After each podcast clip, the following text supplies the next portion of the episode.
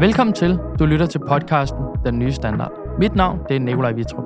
I dag har vi inviteret Søren Pape Poulsen, som er politisk leder i det konservative Folkeparti, til en samtale om hans politiske karriere og bagsiden af medaljen i politik.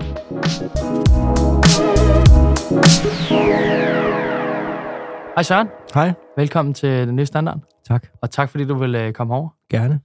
Søren, øh, hvis man nu skal få dig selv til at have en refleksion over, hvem du er som menneske, og fortælle lidt på omkring, hvad du, hvordan du ser dig selv, hvad, hvordan vil du så beskrive det? Mm. Ja, så vil jeg sige, at jeg er øh, øh, nede på jorden, stille og rolig, Mm. øh, øh, omgængelig, vil jeg faktisk sige. Jeg prøver at have et positivt sind. Øh, nogle gange øh, kan jeg skal mangle lidt kynisme. Mhm. Øh, men jeg synes, det er vigtigt at opføre sig ordentligt. Øh, hvem er ellers der? Jeg er... Jeg håber da sådan tænksom, men jeg tror, jeg, sådan, jeg, vil, jeg, vil, jeg håber, folk vil sætte ordet ordentligt på mig, hvis de bliver spurgt. Ordentligt og ned på jorden og omgængelig. Det, det tror jeg. Og hvis man så skulle vente om og så sige, øh, det team, du har tættest på dig, Mm-hmm. dine øh, medarbejdere, dine øh, kollegaer, hvordan vil de så beskrive dig? Mm, Jeg tror ikke, de vil beskrive mig anderledes, for at være helt ærlig. Det er meget heldigt. Øh, men det ved jeg jo ikke. Men, men jeg tror, jeg tror, nogen af dem vil sige, øh, eller ah, nogen vil sige, øh, nogle gange, øh, hvorfor reagerer jeg ikke lidt hårdere på nogle ting? Jeg er jo ikke sådan typen, der bare siger, nu skal folk sættes på plads, og nu skal jeg banke i bordet og sådan noget. Det er slet ikke min tænkning, og jeg synes også, øh, det er heller ikke min ledelsesfilosofi. Øh, måske vil nogen også sige, hvorfor skal han tænke så længe over det? Øh, men jeg tror, de vil sige... Øh, nej, jeg tror, de vil, de, ellers vil de sige det andet. Jeg har temperament, men, men, men det er sjældent, folk mærker det. Lad os prøve at bore os lidt ned i din opvækst fra starten af. Mm. Bare lige for at få en, få en ramme på. Øhm, fordi i et tidligere interview, der har du sagt, du er opvokset i trygge rammer, fyldt med omsorg og kærlighed på en gård i Vejerslev i Jylland. Mm. Øhm, hvordan har din opvækst formet den person, som du er blevet til i dag? Jamen, jeg tror på, at vores øh, miljø betyder øh, ufattelig meget for, øh, for dem, vi er og, Mm. og, og bliver. Øh, jeg er vokset op, som, som jeg sagde, utrolig trygt, og jeg tror, det har betydet, at jeg har, jeg har altid sådan, jeg har altid følt mig øh, tryg og haft det godt. Øh, nogle forældre, der har taget sig utrolig godt af mig. Jeg har også, øh, tror jeg, på grund af, at jeg vokset op i sådan et miljø, øh, skulle øh, udfordre mig selv i mit voksne liv på at, at presse mig ud i nogle situationer, hvor jeg ikke sådan er tryg hele tiden. Ja. Altså, jeg har været en utrolig tryghedsnarkoman. Okay. Som min chef på Grundfos sagde til mig, at det er Søren, det er godt, du skal lave noget andet, for ellers så bliver du her de næste 40 år. altså, og det er ikke, fordi jeg er noget vej med det. Nej. Men, men hun kunne godt se, det sagde hun nemlig til min mor, hun mødte hende nede i byen, da jeg blev, blev udlært, at øh, hun sagde noget i retning af min gamle chef, Søren skal tilbage til os, han skal ud og prøve noget andet først. Øh, og, og det tror jeg er meget rigtigt. Altså, jeg er jo gået fra at være utrolig tryghedsnarkoman til at overhovedet ikke at være det. Altså, i dag har jeg, altså, altså man på, hvordan du definerer det, mm. men, men, men bare det game, jeg er i i dag, Mm. hvis, hvis tryghed er det vigtigste for dig, så vil du ikke kunne eksistere i det her. Er det noget, der er kommet, eller er det noget, som du har... Det er noget, jeg har arbejdet med, Okay. øh, og, og sådan hele tiden prøve at presse mig selv ud i, at øh, tør nu det her, gør nu det her, prøv nu det her. Mm. Men som sådan, er i bund og grund sådan, øh, har i bund og grund været meget tryghedsnarkoman. Okay. Altså, og det tror jeg handler også om min opvækst. Altså, også nogle gange blevet skærmet for noget, og der er også ting, jeg ikke har oplevet, og der er jo en stor forskel på at vokse op ude på landet, og gå i skole i den lokale by med, hvad hedder det, 2500 indbyggere, og vokse op i sådan et miljø, Mm. øh, frem for måske at vokse op i, det ved jeg ikke, Aarhus eller København, eller der, der vi jo rundet af noget forskelligt, alt efter hvad vi ser i vores hverdag. Jeg har lige købt et sommerhus, Søren, i Vejby. Og vi skal til at flytte op i seks måneder, mens vi finder en lejlighed. Ja. Og allerede nu er det gået op for mig, hvor anderledes øh, verden er, øh, når man kommer fra København og flytter ud til en lille flække. Ja. Jeg har aldrig nogensinde oplevet på den måde før, så jeg kan relatere ret meget til det, du ja. Ja. siger, fordi det er jo en ret stor ændring. Man ved det bare ikke som københavner, fordi som Mm. københavner, når man er vokset op herinde, så ser du ikke ret meget andet end det, der lige foregår her omkring. Præcis, jeg tror ikke, folk ved, der bor her, hvor privilegeret de er. Nej. Du har alt om hjørnet. Ja. Altså folk, jeg ser jo nogle gange folk løbe til en metro, Ja. hvor jeg tænker, i guder mand, der kommer ind om to minutter. Altså, Så og ude på landet går der en bus i timen. Ja. Altså, øh, og, ja, men også det her med, du vil også opleve, når du flytter derud, tror jeg, at, øh, at folk både hilser på dig og taler med dig sådan helt Øh. Man kan allerede mærke det, når jeg er nede i supermarkedet. Ja. Det begynder at være sådan lidt mere hyggeligt at være ja. i supermarkedet, hvor i København, der er... Også nok spørge, hvem du er, og hvad laver du, og hvem, hvem, hvor, hvor, hvad laver du her, agtigt, ikke? Hvor godt ja. og ondt. Ja. Så siger Vejby, det er stadig til Svilej, så det vil sige, lige om lidt, der flytter alle københavnerne deroppe ja, et halvt okay. år, så, øh, så er den tese nok brudt. Men altså lige ja. nu, der, der har jeg det sådan, sådan lidt i yderperioden, at det er som om, at man lige kommer til en lille ja. flække og mærker noget mm. helt andet, end, øh, end hvad man er vant til i København. Mm. Vi er jo et meget lille land, og selvom vi er et meget lille land, så er der utrolig store regionale forskelle. Jeg synes faktisk nogle gange, det er et studie værd ja. at tage rundt forskellige steder i Danmark og opleve forskellige tilgange, måder at tænke på, måder at opfatte ting på. Mm. Det er faktisk meget fascinerende, ja. sådan et lille land. Ja. ja, for vi er ikke ret mange mennesker, det er du ret i. Ja. Søren, har du altid vidst, du skulle være politiker? Nej, det har jeg ikke. Jeg har altid interesseret mig for politik, eller fra en helt ung alder. Okay. Øhm, jeg har måske tænkt, ej, hvor kunne det være fantastisk, hvis man der kom i Folketinget. Men det er ikke sådan, mm når folk spurgte, hvad vil du gerne være, så det ikke sådan, at jeg sagt, at jeg skal være politiker. Okay. Altså, da jeg var yngre i, i skolen, det sådan med, jeg skulle være bankmand. Ja. Jeg havde en fætter, der var, det lød bare super spændende. Eller jeg skulle være, øh, altså, et eller andet merkantilagtigt noget. Mm. Øhm, så, så øh, det var, altså jeg har aldrig sådan, jeg har interesseret mig for politik, for jeg jo helt lille, men det er ikke sådan, jeg har tænkt, at det er så der, jeg skal arbejde det måtte være noget, man havde ved siden af, og en mm. gang kunne det være heldig at blive valgt til noget. Altså, det er mere den tilgang, jeg har haft til det. Og hvordan kom din interesse for det? For nu sagde du som barn, der havde du en interesse. Ja, men nu her, skal du huske, at uh, selvom jeg stadig synes, at jeg er en ung mand, så er jeg vokset op, dengang vi kun havde en tv-kanal. Ja. Uh, det var helt vildt, hvad der foregår der. Der var ikke noget internet, der var ingen mobiltelefon. Der var uh, Danmarks Radio. Ja. Og det vil sige, at dengang havde vi alle sammen den samme referenceramme. Ja. Det vil sige, at uh, når man mødte sine venner i skolen, kolleger, så havde alle set det samme dagen før. Okay. Ikke? Fordi, jamen, det var jo det, man var. Mm. Det var mm. det tv, der var.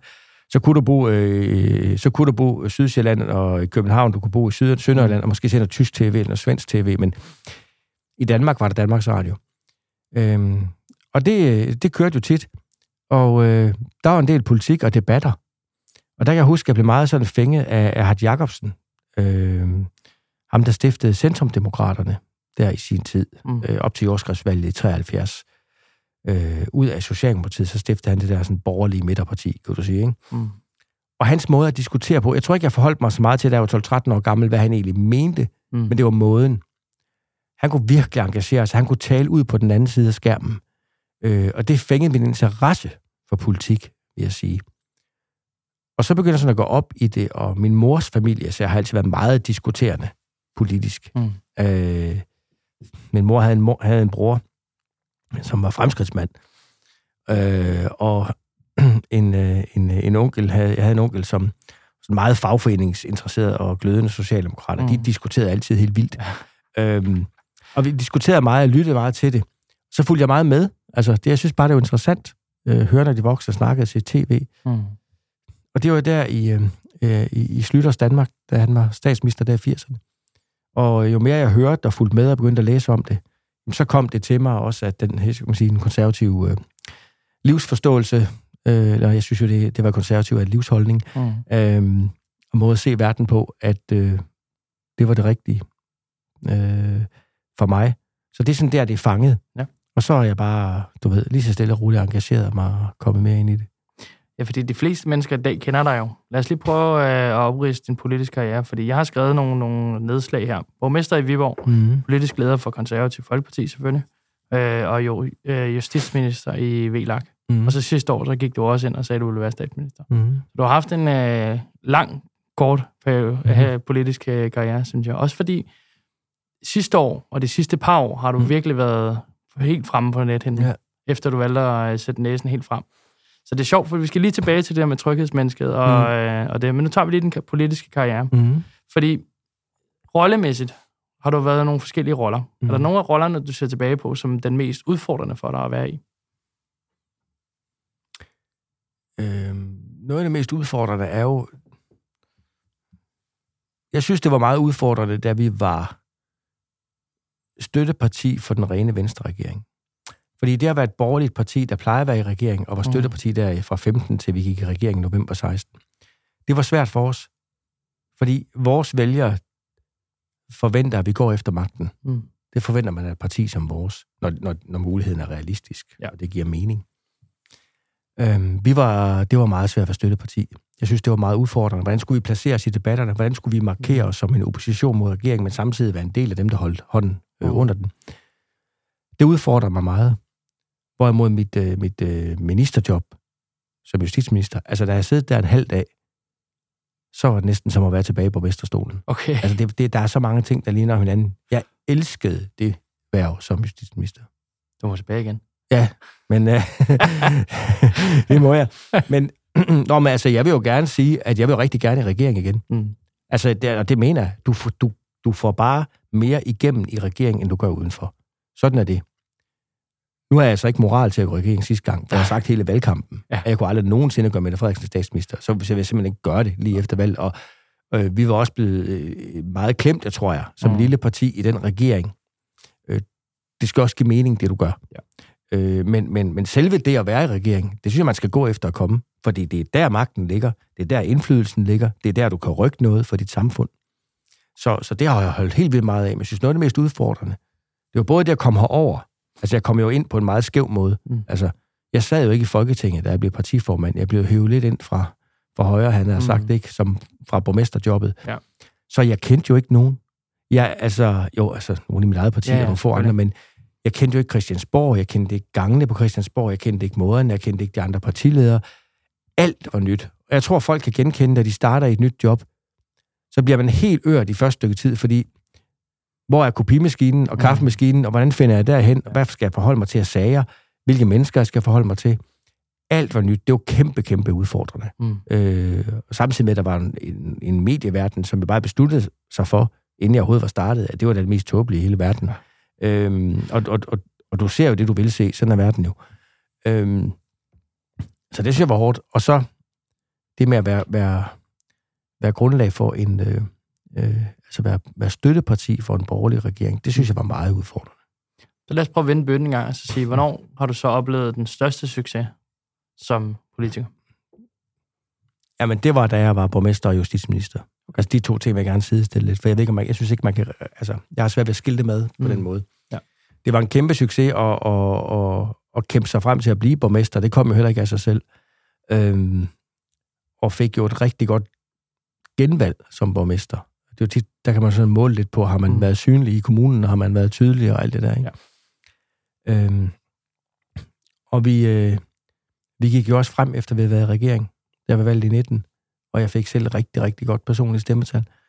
Øhm, så, så det at både få noget igennem, og også føle, at ens parti, og jeg også selv, øh, blev stærkere af det, eller, eller løftede mig på det, det, det er helt klart der, jeg synes, sådan, det, er, det er gået bedst. Jeg synes, vi lige skal svinge forbi øh, det med at være politisk leder, fordi mm.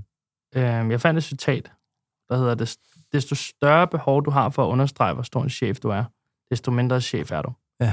Det er jo en ledelsesfilosofi, det her. Kan vi prøve at uddybe en lille bit smule, hvad du tænker?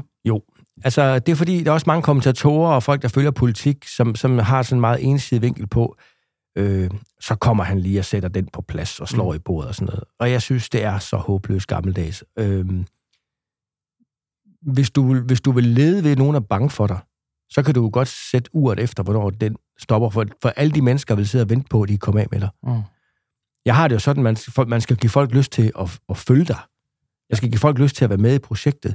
Og hvis man hele tiden har brug for at sige, at det er mig, der bestemmer, så bestemmer man jo meget lidt, synes jeg. Mm. Altså, hvis man virkelig har brug for at minde folk om, jeg bestemmer, Ja. øh, så er det fordi, der er noget, der ikke fungerer. Mm. Enig. Og, og, og jeg tænker ikke sådan. Altså, det er en balance at være leder af et parti, og, og det er meget svært at forklare, hvad det er. Øh, jeg talte med en af mine kolleger den anden dag, som, som ikke har været leder af sit parti så længe, som sagde, hvor er det bare en helt anden verden, end alt andet, jeg har lavet. Fordi det er dig, der er den. Mm. Et eller andet sted er det det mest ensomme job, du kan have. Ja. Øhm, og undskyld, jeg siger det, altså, altså lort flyder op af i den her branche. Altså, jo, jo mere træls det er, så ender det ved dig. Mm. Og der bruger vi jo nogle gange i partilederkredsen på kryds og tværs, måske også lidt hinanden som sparringspartner. Det kan man godt. Vi er jo sådan lidt en formandsklub, kan Ja. du sige. Altså, fordi vi ved, hvordan de andre har det, og vi ved, hvad udfordringer de kan have også. Øh, og, og jeg synes også, at vi passer på hinanden. Altså på den måde forstår, altså vi forstår hinanden.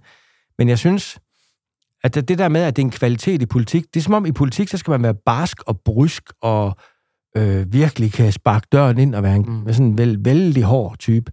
Ja. Øhm, det er mærkeligt, at der er sådan en gammeldags opfattelse af det hos nogle kommentatorer, fordi tænk sig, hvis man opfører sig sådan i en virksomhed.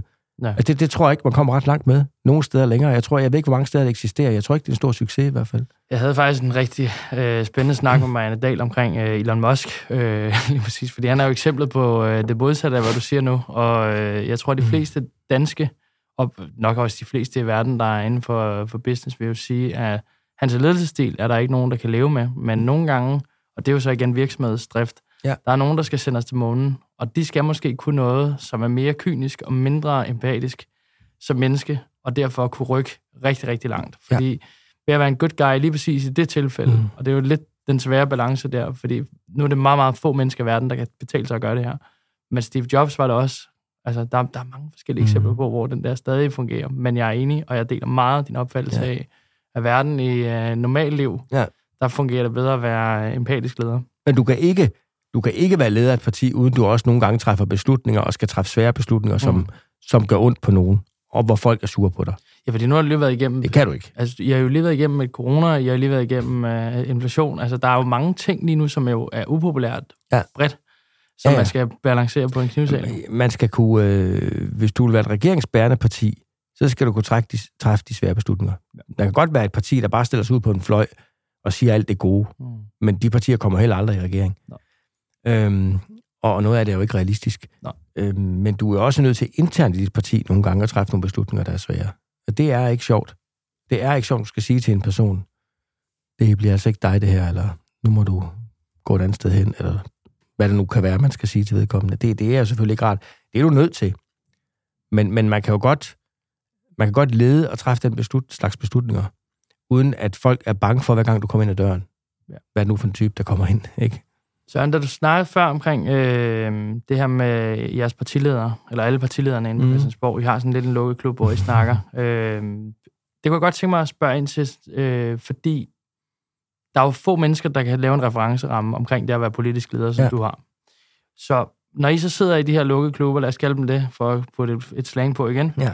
Men når I så sidder her, har I, så, kan, har I evnerne til at kunne lægge det politiske fra jer, og så se hinanden som mennesker, og kunne give hinanden råd som mennesker Ja, det mener jeg bestemt. Men det er også klart, at der er noget, du ikke heller ikke deler med dine politiske det er klart. Øh, kolleger. Men der er... Nu, sådan, nu klubben lyder som om, vi sådan mødes. Det gør vi. Men det er jo, hvis du, øh, du ser jo hinanden, ja. du ser nogle forhandlinger, mm. der kan man sagtens lige sidde og sådan gruble lidt over med hinanden. Ja. Ah, en oplevelse, man sige. En, det var godt nok træls, hvad, hvordan går det nu, og hvad tænker jeg om det her? Og, eller man har en oplevelse, og synes, ah, det er svært det her. På den måde. Det kan vi jo godt, for vi ved jo alle sammen, turen kan komme til os alle sammen, og vi mm. ved alle sammen, hvor svært det er, det job. Det ved vi bare godt. Øh, så er vi forskellige som mennesker. Nogen er bedre end andre til at sænke paraden og være mm. menneske, mm. og nogen går meget op i at holde en facade. Øh, fordi det er sværere at lade paraden. Så det er, også, det er jo, man gør sig også sårbar, når man sænker paraderne. Lige præcis. Øh, det, og det er nogen bedre til end andre. Men det er også det der fortrolige rum, som vi skal have på tværs på trods af, at ja. I synes noget forskelligt. Ja. Men det, det, det kan vi også have. Men det kan man generelt have på Christiansborg. Så der er mange fortrolige rum. Der er mange gode samtaler øh, hinanden imellem. Så har vi nogle ting, vi er professionelt uenige om, mm. som vi også tager nogle kampe omkring. Ja, sådan er det. Altså, Christiansborg er jo en arbejdsplads som alle andre. Vi er jo ikke en virksomhed som alle andre, fordi en virksomhed, der sætter man jo en retning og siger, at vi skal den vej. Mm. Og så går alle med. Og hvis mm. de ikke vil med, så skal de finde et andet sted at være. På Christiansborg, der er vi jo 12, er du 11 partier, hvor vi jo ikke nødvendigvis er enige om retningen. Altså, nej, ikke om ret meget. Nej. Vores hverdag er jo at lave kompromiser og finde, finde løsninger. Mm. Men det minder om arbejdsplads på den måde, at for det første, så vil alle mine kolleger jo på Christiansborg det bedste for Danmark. Det vil vi alle sammen. Mm. Jeg er bare 98,5 procent uenig med enhedslisten om, hvad der er bedst for Danmark. Ja. Men, men, men, men vi ved jo begge to godt, at vi sådan set vil det bedste for Danmark. Vi har bare forskellige opfattelser af, hvad det er. Vi, vi sidder der ikke for at ødelægge noget for nogen. Vi sidder der faktisk, vi, vi tror på, at det vi nu engang er rundet af, er det bedste. Men, men lad os lige prøve at fjerne det politiske ja. i den der. Ja. Fordi der er Pelle, Dragsted, ja. øh, eksempelvis, som også er politisk leder nu. Kan I have en snak øh, imellem jer to, hvor at det, det politiske egentlig reelt set rører væk, mm. selvom I er jo grundlæggende uenige omkring hvad som helst nærmest? Sagtens. Nu er han ikke så, for mig så godt eksempel, fordi han er jo lige blevet leder. Ja, det er præcis. Så af god grund kender han ikke så godt. Men det vil jeg kunne have med, med nogle af de andre, der sidder nu. Pia Olsen Dyr og jeg er jo dem, der sidder længst. Ja. Pia, hun har siddet i 10 år som formand her i februar, jeg har mm. til august. Øh, vi, vi kan tale om mange ting, Fantastisk. øh, som ikke handler overhovedet om politik. Det behøver vi ikke. Jeg tror faktisk tit og ofte, at politikere taler meget lidt politik i den slags samtaler, fordi mm. vi ved jo godt, at vi ikke kan overbevise hinanden. Det er jo ikke sådan, at jeg sidder, at, at, hvis jeg bare mødes længe nok med Pia Olsen Dyr, så er hun konservativ i morgen. Altså, så jeg bliver heller ikke SF'er. Altså, så der har vi en anden slags samtaler. Mm. Og det synes jeg faktisk er befriende. Så er Christiansborg jo også et sted, som en hvilken som helst anden arbejdsplads, hvor der er nogen, du har det rigtig godt med, Mm. der er nogen, du taler fint med, der er nogen, du måske sådan har lidt sværere med, og nogen, du bare aldrig taler med. Mm. Som en hvilken som helst anden større arbejdsplads. Så på den måde, der skiller vi os ikke så meget ud. Okay. Lad os lige hoppe tilbage til, til dig igen, og din øh, holdning.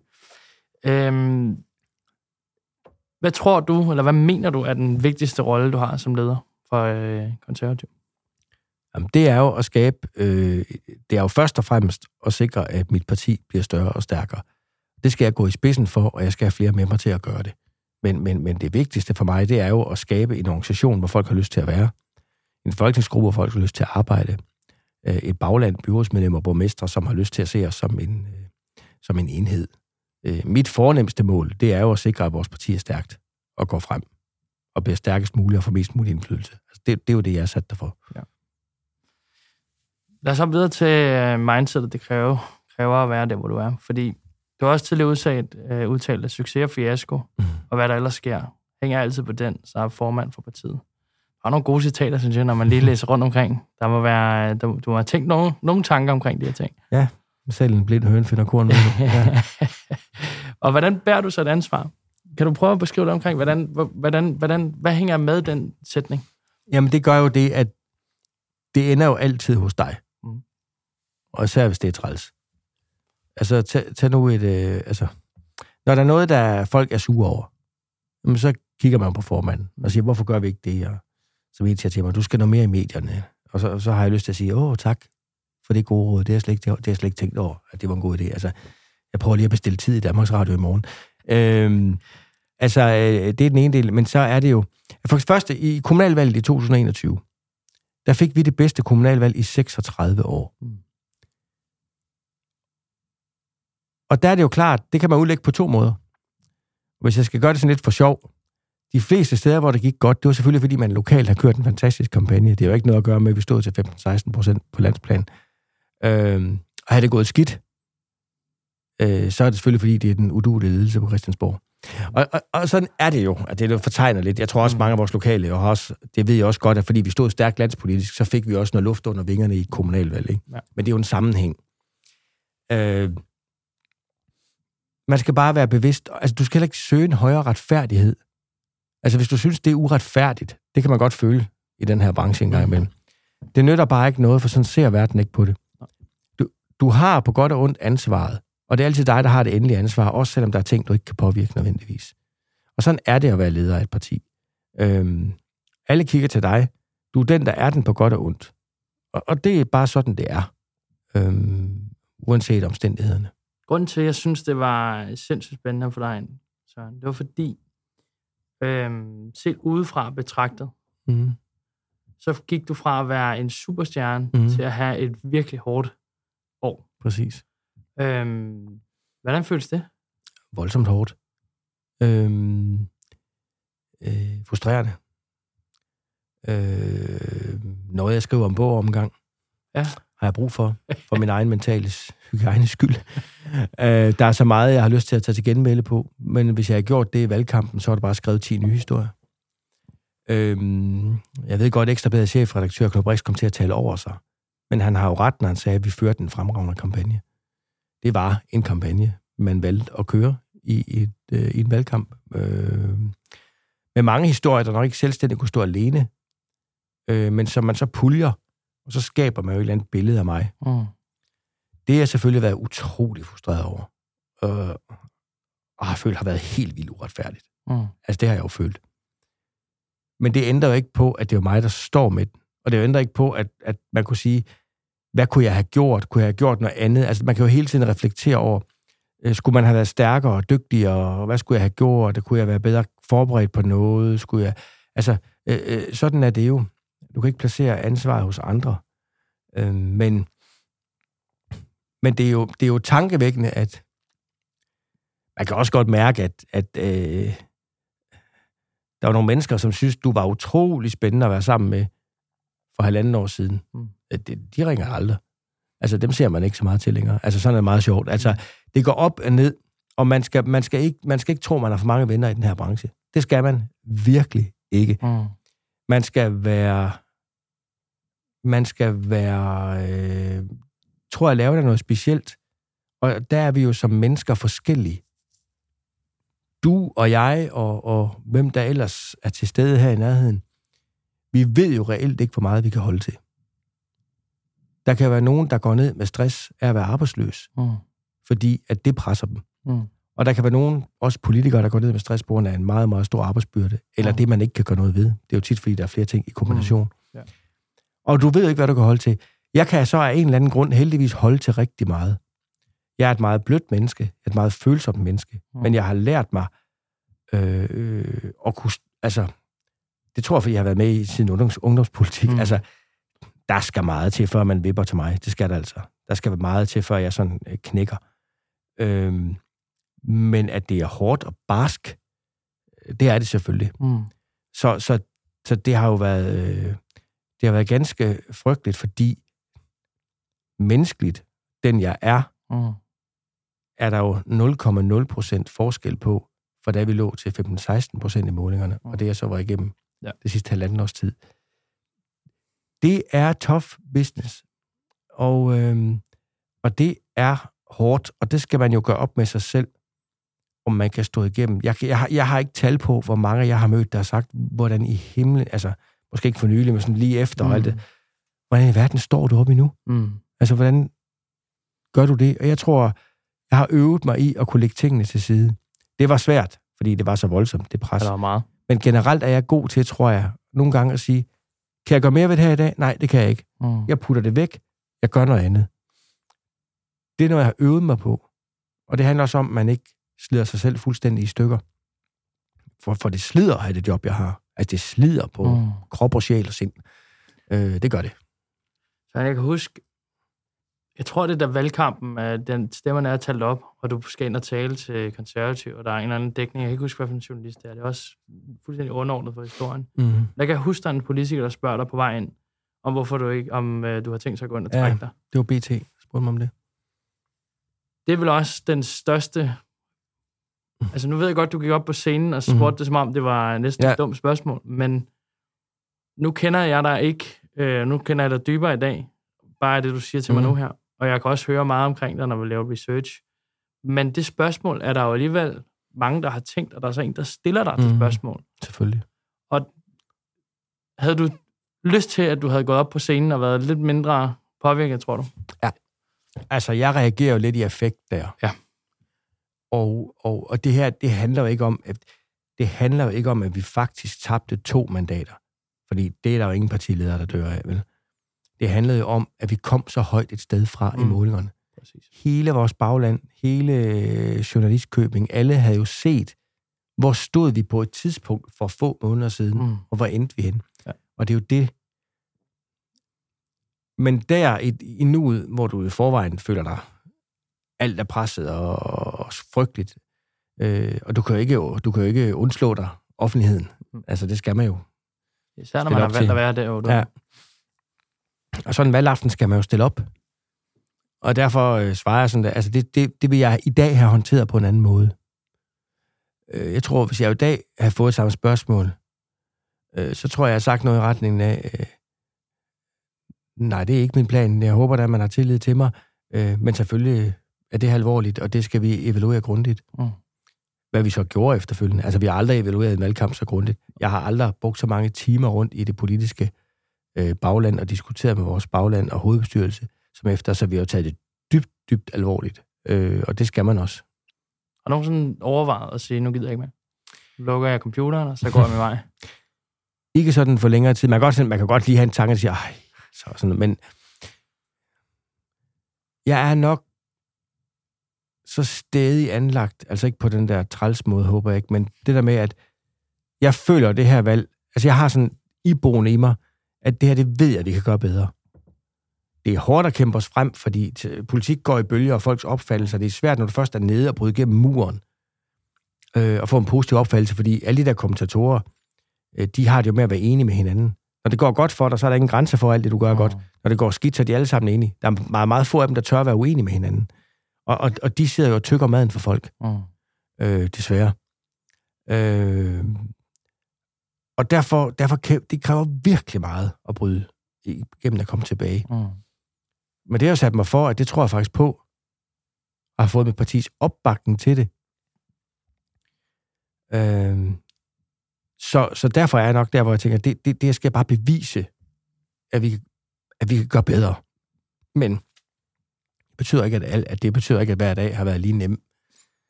Øh, øh, eller sjov. Altså, selvfølgelig ikke. Fortryder du, du øh, satte næsen frem? Nej, fordi det, det, det, der, der, var ikke, øh, der var ikke anden mulighed. Okay. Jeg kunne ikke give et interview op til sommeren 22, uden alle sagde, hvornår melder du dig som statsministerkandidat? Og nogle målinger lå vi på, på lige fod eller over venstre. Så kan du ikke sige, at det vil jeg ikke. Altså, mm. dem der siger, nogen siger, hvorfor gjorde du det? Siger, hvad kunne jeg have gjort? Mm. På et tidspunkt, jeg, tænkte, jeg kunne snart ikke lave et interview, uden de siger, du er nødt til at svare på det her. Og jeg mener også, at når man stod der i målingerne, vi gjorde, så skal man da også være klar til at tage det på sig. Øh, var det en påtaget ambition, du fik, fordi I var store, nej, eller er det nej, nej, en ambition, nej. du har selv? Nej, nej, for delen da. Altså, det, prøv at høre, alle, der er i politik, vil jo gerne det ypperste. Okay. Du kan ikke finde en partileder, der ikke inde i hjertet gerne vil være statsminister. Okay. Der er nok også flere end os partiledere. Ja. så er der noget realisme, kan det nogensinde blive, og sådan noget. Det er noget andet. Mm. Øh, men, men, men på det tidspunkt, synes jeg bare, det var sådan. Jeg havde heller ikke fantasi til at forestille mig, at øh, ting, der var sket for 4, 5, 6 år siden, øh, skulle lige pludselig være relevant. Øh, hvem havde jeg mødt på en rejse, da jeg var justitsminister, på en ferie øver, som jeg selv har betalt. Altså, øh, men du kan altid udstille folk som noget øh, lidt gråzoneagtigt, og du mm. kan altid, du kan altid så fremstille politikere tit som nogen, det er nok bare nogen, der vil grave noget til sig, eller fra en fordel, og sådan mm. noget. Det synes jeg er lidt ærgerligt. Øh, men, men, men det er jo sådan, det er. Men tror du ikke også, det er, når man tiltrækker, gerne vil have magten? Jo, jo. Så skal der jo også, altså, om, uagtet om jeg er enig eller uenig mm. i de historier, der er skrevet, ja. fordi mange af dem var jeg ikke enig i, men når man, når man stiller sig så langt frem, at du vil være landets nummer et, det er dig, der skal være nummer et. Så følger alt med. Ja, det, det, Både det seriøse og useriøse. Fordi du ja. kan jo sige, hvis du, hvis du tager en hvilken som helst, hvis du går tilbage til din virksomhedsopfattelse, når du ansætter en ny direktør, så er det jo også tilbage til due diligence. Så går vi tilbage ja. og kigger alt. Vi kigger alle mm. hans øh, beskidte mm. undersøg igennem. Havde I selv i gang i den proces? Og, øh, og ja, fordi vi, man må sige, man skal lige huske jo, at der er tiltrådt som formand, det er bare mange, der har glemt i dag, fordi det er så længe siden. Ja. Der blev jeg jo hejlet igennem. Mm. Der var jo den ene agtindsigtsbegæring i Viborg Kommune efter den anden. Jeg kan huske, kommunaldirektøren sagde til mig på et tidspunkt som en joke. Vi sender snart en regning, sagde han så, fordi vi har brugt, nu har brugt to års værk af jurister på alle mulige agtindsigter. Jeg var jo igennem virkelig møllen dengang. Mm. Øh, masser af sager blev taget op, som der ikke var noget i, og som der havde været offentligt lokalt, men mm. som så blev gjort til nationalt. Altså, jeg havde jo været igennem alt det der. Ja. Øh, men, men, men man kan jo faktisk også godt være et ordentligt menneske, selvom man er med i politik. Mm. Så der behøver ikke være alle mulige øh, haløjser. øhm, så kan man altid spørge sig selv, hvornår er det, hvad gemmer journalister? Hvad finder de? Mm. Hvem hjælper dem med det? Det er jo bare en del af det her game. Mm. Øh, og det er sådan, det er. Og det, det kan ikke nytte noget. Men, men jeg tror... Øh, nu, nu nævnte du også en virksomhed før, og selvfølgelig gør man noget, men jeg tror, at der er jo den store forskel på det at drive en virksomhed og det at være i politik, at øh, der er en anden offentlighed omkring det. Helt sikkert. Alt andet lige. Hvad mindre du er en af ja, Brøndby IF eller Lego, ja, ja, ja, sådan noget. Altså, om der er jo noget... Øh, øh, det er også derfor, at det samme som folk siger, hvis vi bare fik en masse erhvervsfolk ind i politik, så ville det bedre. Det er ikke sikkert. Nej. Det er ikke alle erhvervsfolk, der, der selvom de er en succes i erhvervslivet, der bliver en succes i politik. Nogen vil, og vi har så ikke rigtig gode eksempler på nogen, mm. der er der. Men du kan ikke sige det en til en. Ligesom det er heller ikke sikkert, fordi du har været politiker, så er du dermed kvalificeret til at få en eller anden vældig stilling i erhvervslivet overhovedet. Altså, det er bare to. Det at være politiker er jo også en faglighed at kunne begå sig øh, i det, hvad jeg så må sige. Mm. At politik så efterhånden er blevet noget, folk uddanner sig til, den, den retning bryder jeg mig simpelthen ikke om. Nej. Øh, men det er, det er jo sådan en anden diskussion. Ja, det er nok ikke øh, vores øh, medie, mm. der er verdens bedste til at dække den der. øhm, den, jeg tror sådan lidt om, der er en, øh, noget, jeg har, har misset i alt det her. Øhm, måske et spørgsmål omkring, øh, da du var igennem alt det her, mm. og skulle gå med det her dagligdag. Nu ved jeg godt, du siger, du er god til at lægge tingene til side, og lade dem være, når det er slut på dagen. Mm. Men, men hvordan, Søren, passer du egentlig på dig selv og mm. på din sådan, mentale sundhed? Fordi du skal jo stadig være god, når du går på en ja. talerstol, eller går ind på et møde, eller, og ikke lade dig påvirke af alt det udenom. Mm. Men du er jo også bare et menneske, ligesom alle os andre. Ja, men der, altså, lige der på det tidspunkt, hvor alt koger, der passer man ikke på sig selv.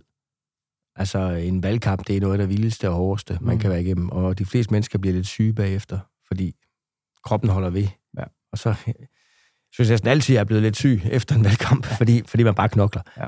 Og der, hvor, hvor du er så presset, og jeg var jo virkelig hårdt presset, mm. og selvfølgelig har min nærmeste øh, også kunne, kunne, kunne mærke det på mig, og, og rådgive og, og, og partifolk tæt på også mærke, at det var et kæmpe pres. Men ellers i hverdagen, så lige skal bare, hvis nu bare skal kigge på det generelt, mm. jeg prøver faktisk at være meget opmærksom på at, at få mig rørt. Altså, jeg løber ikke, men jeg går rigtig mange ture. Jeg går meget. Sidste år, øh, den 4. januar, altså i, i 23, satte jeg mig for, at når 23 var omme, skulle jeg have gået 10.000 skridt i gennemsnit om dagen. Og jeg endte på 11.3. Og, og det har selvfølgelig gjort, at, at jeg sådan har hele tiden sagt, afsted, ud og gå. For det giver bare noget at røre kroppen og få noget luft til hjernen. Mm. Så er jeg ikke typen, der gider at gå i fitnesscenter og øh, alt muligt andet. Øh, det magter jeg simpelthen ikke. Altså, jeg synes, det er helt forfærdeligt og frygteligt. øh, øh, selvom det nok vil være sundt. Men der prøver jeg at passe på mig selv. Altså, det betyder noget, at du holder dig i gang. Det betyder også noget, at du taler om noget andet. Det betyder også noget, at du nogle gange taler med mennesker om andet end politik. Øh, men men når du er i det her, mm. så er du det jo hele tiden. Ja. Det altså, ikke lige logge af. Nej, altså sådan er det bare. Mm. Lad os prøve at lægge øh, låg på den, og så hoppe øh, lidt videre. Fordi på jeres seneste landsråd, der øh, fremlagde du et nyt, eller fremlagde I jo et nyt værdigrundlag. Mm. Hvordan, fordi det er jo der, hvor jeg kan gå tilbage til at sige, der er det jo tilbage til at sige, men når noget går skidt, så får man jo kigget sin, mm. uh, sine ting igennem og sagt, hvad er det så, vi vil fremadrettet. Mm. Hvordan var den proces at skulle kigge uh, en anden vej? Men det var en god proces, fordi vi talte meget om det sådan i, i, i folketingsgruppen og andre sådan med, hvad er vores fortælling egentlig? Mm. Hvad er den konservative fortælling? Øhm, der er jo meget dag til dag, og vi mener mange ting, og vi mener jo noget om alt politik. Det gør mm. alle partier jo. Ja. Men den her proces med at prøve at skrive ned og tale om, hvad, hvad er hvad er egentlig at være konservativ øh, anno 2023, som det var på det tidspunkt? Mm. Altså det her med at fokusere på, øh, på fællesskaber, øh, og familien som det stærkeste fællesskab, hvor er det, vi søger ro og tryghed? Øh, det er jo i vores nære fællesskaber. Mm. Og, og det er jo mange ting. Det er jo både, at, øh, at vi også tager ansvar for de nære fællesskaber, at øh, idrætsforeningen fungerer, at øh, hverdagslivet fungerer, og hvem arbejder du for? Altså, du går jo ikke på arbejde øh, af hensyn til velfærdsstaten. Du gør det jo for at forsørge din familie og udvikle dig selv. Og mm. hvad er det, vi skal passe på i, i vores fædreland? Og sådan hele den der diskussion om at have det her grundlag om, hvad er vi egentlig for nogen? Altså generationskontrakten, som vi går meget op i.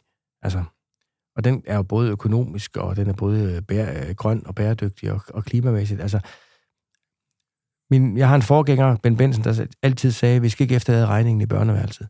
Altså, vi er forpligtet på at føre en politik, der gør, at når de kommende generationer vokser op, så vokser de ikke op i et forgældet øh, samfund. Vi har også, og det er måske en endnu større forpligtelse, til at sikre, at de generationer, der kommer efter os, de jo faktisk også har øh, en jord at leve på, øh, ren luft at trække ind. Mm. Øh, en, en, en verden, som, hvor vi nok alle sammen er bekymrede over, øh, hvor det går hen. Altså hele den der kontrakt gennem generationer. Dem, der er her nu, har jo aldrig vundet retten til at ødelægge det for dem, der kommer efter os. Mm. Den ret vinder du ikke. Og den balance, konservatisme er jo en balance. Vi bliver aldrig et enkeltsagsparti. For det handler jo både om at skal sige, løfte den svage og ikke holde den stærk nede. Det, det er jo sådan en klassisk konservativ, ikke? Øhm, vores... Øh, altså, hvis du møder en, der har... Altså, lidt fortegnet, ikke? Altså, hvis du møder, øh, hvis du møder en, en, en, en, øh, en sulten, så giver ham en fiskestang i stedet for en fisk, fordi når han spiser den, så mangler han stadigvæk noget at spise. Men lad ham give ham muligheden for at kunne forsørge sig selv. Tag os af dem, der ikke kan. Altså hele den der fortælling om, hvad det er at være konservativ, og, og fællesskab, og familie, og det nære, øh, og, og, og vores, øh, vores fædreland, og forsvaret for det. Hele den proces var rigtig god for os at være igennem og tale mm. om, hvad betyder det egentlig, individ, fællesskab. Fordi det, du skal jo, det kræver stærke individer at løfte et fællesskab. Altså, hvis du skal være rigtig god i et fællesskab, så kræver det også, at der er nogen, der er, der er stærke til at løfte et fællesskab. Mm. Ikke? Så det var, det var en, øh, en rigtig god proces, så vi prøver at skrive ned. Og for os er det ikke fordi, at nu udgiver vi det konservative grundlag, og så skal vi sendes rundt til alle husstande. Øh, Hvordan har det så været smart? Ja, men, men, det ligger offentligt tilgængeligt. Men, det er men Lars Larsen-strategien. Ja, præcis.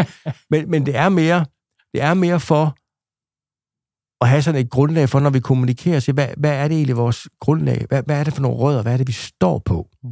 Det var godt for os, og det, det, var, det var en rigtig god øh, proces, som jeg også, også har været rundt i hele landet til vores bagland og, og gennemgå og uddybe nærmere og sådan noget. Ja, spændende. Så jeg tænkte, at vi lige skulle tage nogle øh, lytterspørgsmål, fordi mm. vi mhm. spurgte jo vores søde lytter, om de ville øh, stille nogle spørgsmål til dig. Så nu kommer der lige sådan lidt øh, ikke så øh, staged i forhold til en eller anden form for topic, vi skal ind i, men ja. bare sådan lidt mere skud for hoften. Øh, første spørgsmål, det var, øh, hvad vil du være, hvis du ikke var politiker? Ja, og det er bare super godt spørgsmål. Nu har jeg lavet nogle andre ting, før jeg blev politiker. Mm. Jeg, er jo ikke, jeg, er jo ikke, jeg har jo lavet meget andet end at være politiker. Men jeg vidste godt, du ville svare. Ja. Så jeg faktisk også til Isabella, vi gik på. Ja, øh, men jeg ved det faktisk ikke. Og grund til, at jeg siger det, det er, at hvis du hele tiden går og tænker over, hvad skal jeg nu lave, hvis jeg ikke er her? Så er du simpelthen ikke til stede endnu. Mm. Jeg kan også huske, da jeg stiller, prøver at blive genvalgt som borgmester, og også blev det. Folk siger, hvad nu, hvis du ikke bliver borgmester igen? Hvad skal du så? Så siger så tager jeg stilling til det, når det er sket. Mm. Det er også derfor, jeg tager stilling til, hvad jeg skal lave i politik, når jeg ikke er i politik længere, mm. fordi for ellers mister man fokus. Ja. Og for at være helt ærlig, jeg kan da se mange åbninger. Altså, skal jeg vide, altså, man kan sikkert bruge det eller andet. Men, men, men, men, men jeg har nok sådan, nu har jeg undervist for eksempel. Mm. Jeg skal ikke tilbage og være lærer igen øh, fordi der har jeg været, og jeg synes, det vil kræve et utroligt sådan, genopbygningsarbejde nærmest at komme tilbage, fordi verden har jo ikke stået stille i år, jeg ved ikke. Jeg har jo øh, udlært, øh, jeg har været speditør og siddet både på, på grund for os inspirationsvirksomhed. Og, altså, jeg har lavet forskellige ting i mit liv. Jeg har det sådan. Jeg skal nok få et arbejde. Mm. Øh, uanset hvad det så er. Altså, jeg kommer ikke til at gå arbejdsløs rundt. Altså, fordi, jeg, fordi, fordi jeg er ikke for fin til at lave noget som helst. Jeg skal nok få noget at lave. Hvad det bliver, aner det ikke. Find ud af den dag, du, ja. ikke, øh, du ikke kan overskue politik med. Ja. Hvis nu du skulle give et råd til en uh, ung person, der overvejer en karriere inden for politik, hvad vil det så være? Så vil det være, at gøre det. Øhm, vi har for få, der vil ind i politik. Vi har for få, der har lyst. Øh, vi har for mange, der er berøringsangst over for politiske partier. Hvis man kigger på, hvor stor en befolkning, der er medlem af et parti i dag, og hvad det var i gamle dage, så er det jo helt vildt. Mm. Og jeg tror, det er, fordi man er bange for at blive sat i bås, tror jeg. Selvom det er jo hemmeligt. Altså, i, i, jeg kan jo ikke, altså, jeg kan jo ikke se på dig, om du er medlem af et parti. Øh, du og jeg kunne faktisk være medlem af samme parti, uden jeg vidste det. Altså, der er også nogle GDPR-regler. Altså, det, det, man ved jo ikke, at folk er medlem af et parti. Jeg plejer at sige til alle, meld dig ind i det parti, du er mindst uenig med. Stem på det parti, du er mindst uenig med. Mm. For der er jo ingen, der er 100% enige i alt. Men vi har brug for nogen, der engagerer sig. Man skal, man skal jo bare lige huske, at der skal nok være nogen, der rækker hånden op. Øh, og, og, og derfor, øh, hvis man ikke selv gør det, så er der nogle andre, der gør det. Mm. Så det synes jeg er vigtigt. Øh, jeg vil nok også sige til vedkommende, øh, husk dig selv. Husk at tælle til 10. Mm. Øh, sørg lige for at få noget andet i bagagen først. Øh, men, men, men gør det. Mm. Så er der også et øh, andet spørgsmål. Det ligger lidt mere i den øh, linje, vi snakker om i dag. Hvis du nu ser tilbage på din karriere, er der så noget, du ville have gjort anderledes? Så nogle spørgsmål er altid svære, fordi det kræver jo, at man ikke ved, hvad der skete. Mm. Altså, hvad gør man i nuet? Fordi mm. i nuet mener jeg, at det meste af det, jeg har gjort, øh, det var rigtigt i nuet. Mm. Øh, der er jo altid noget, man kunne gøre anderledes. Ja, selvfølgelig. Altid. Jeg kunne nok nævne en masse ting, men det tror jeg bare, hvis en afdeling, jeg så skulle have gjort det i stedet for det. Men det er ikke sådan, sådan fundamentalt. Der tror jeg, der er min tilgang nok, vi lever livet, som det kommer. Mm. Vi tager nogle valg i vores liv, og man kan jo blive helt rundt også af at tænke sig, tænke sig, hvis jeg sagt ja til det, og nej til det, og hvor jeg så endte mm. henne. Altså, man kan blive helt bims. Ja. Øhm, da jeg startede på lærerseminaret i Ribe, der ringede øh, efter et stykke tid min chef fra Grundfos øh, og sagde, så nu har vi et job til dig. Vil du tilbage? Hvis jeg nu havde sagt ja til det, mm. så var min livsbane måske blevet en anden. Mm. Altså, og sådan er der hele tiden nogle valg, vi tager. Hvad hvis jeg havde sagt nej til at blive formand for partiet og blive ved med at være borgmester? Havde jeg så været det nu, eller havde jeg lavet noget andet? Altså,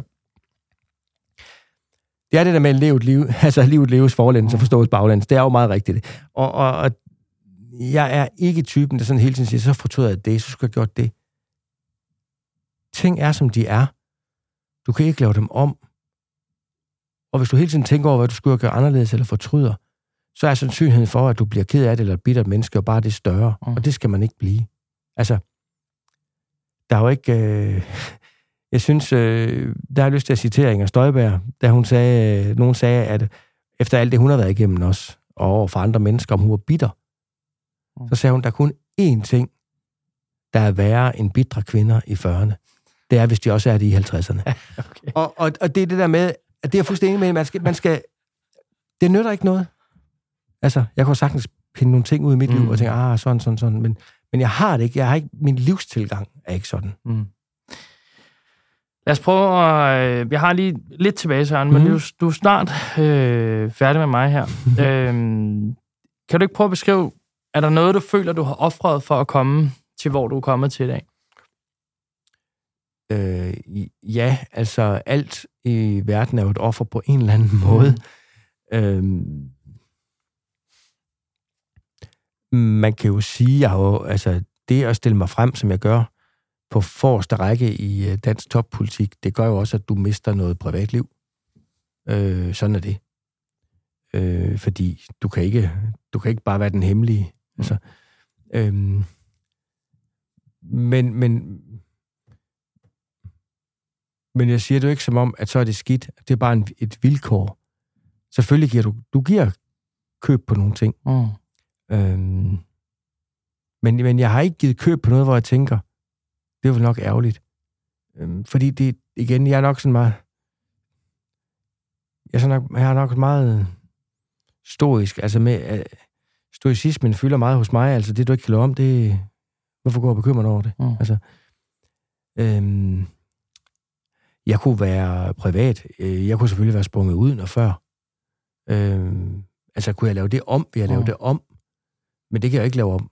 Jeg kan jo ikke lave om... Øh, Sagde jeg det til den person, eller sagde jeg det til den person? Det har nogle omkostninger. Mm. Det liv, jeg har levet, har haft nogle omkostninger. Også for mig, men jeg vil ikke være det for uden. Jeg har også fået mange gode oplevelser med på vejen. Mm. Det skal man også huske. Ja. Du får mange, mange spændende oplevelser med på vejen i den her branche. Øhm, ja. Så, så jamen, alt, der, jeg ved ikke, altså, alle valg har jo, altså, alle valg er jo også et fravalg. Mm. Øhm, og vi kan ikke sidde og spole tilbage og tænke, så, så jeg har nok ikke sådan, har der haft omkostninger? Ja. Men er det ikke sådan et hvert liv er, tænker jeg? Synes jeg er en øh, fornuftig betragtning. Jeg tænkte på, øh, til det sidste spørgsmål, ikke? Der tænkte jeg, at du skulle få lov til at have lidt øh, rigtig politiker salgstale. så hvis nu vi kigger på det konservative Folkeparti, hvad er så visionen og målene Bare lad os sige frem til næste valg. Det store valg. Ja. Jamen altså, jeg, jeg, jeg kan gøre det meget sådan enkelt at sige, vi skal simpelthen blive større parti, punktum. Vi skal gå frem. Mm. Og så mener jeg jo, vi skal være... Øh, vi skal jo gerne slå igennem som det parti, hvor vi tilbyder noget blandt de borgerlige, du ikke kan få andre steder. Mm. Øh, og det er jo noget, vi arbejder med lige nu. Men, men Jeg vil gerne have, øh, at vi for eksempel er endnu mere markante på vores klima- og miljøpolitik. Øh, en stærk profil der. En klar, konsekvent ret til udlændingepolitik. En ældrepolitik med omsorg, hjerte og frit valg. En politik, der gør, at man har lyst til at starte op og drive små og mellemstore virksomheder i det her land. Stærkt forsvar til for fædrelandet. Den kombination kan du i hvert fald ikke få hos andre borgerlige partier lige i øjeblikket. Du kan få noget af det, og vi deler nogle fællesmængder. Mm. Men kombinationen af det, der vil jeg jo gerne hen, hvor, vi, hvor folk kan se, okay, de står for den her samlede pakke. Øhm, og det skulle gerne gøre. Og jeg tror på, jeg tror på, at det er vigtigt, at vi borgerlige partier, nu går jeg mest op i mit eget, ja. bliver dygtigere og endnu tydeligere på, hvad vil I med den grønne omstilling. Mm. Jeg synes, det har været for nemt for venstrefløjen at bare være grønne. Øh, jeg tror ikke, det er politisk. Jeg tror, uanset hvad holdning du har politisk, så vil du gerne kunne drikke vandet mm. og gå en tur i skoven og se vores åer og fjorde er rene.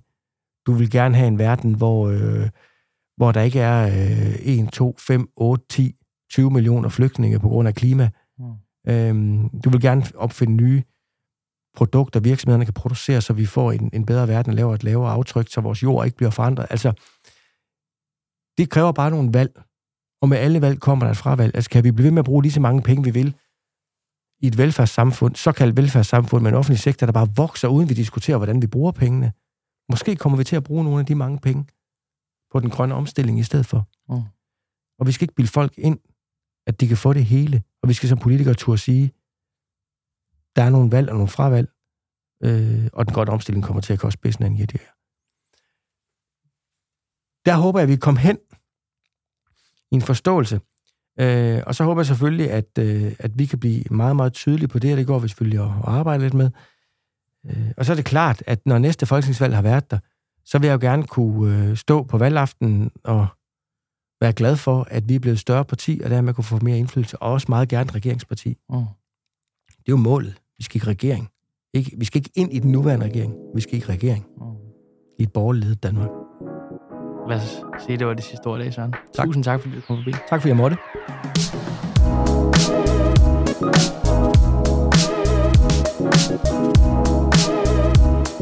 Thank.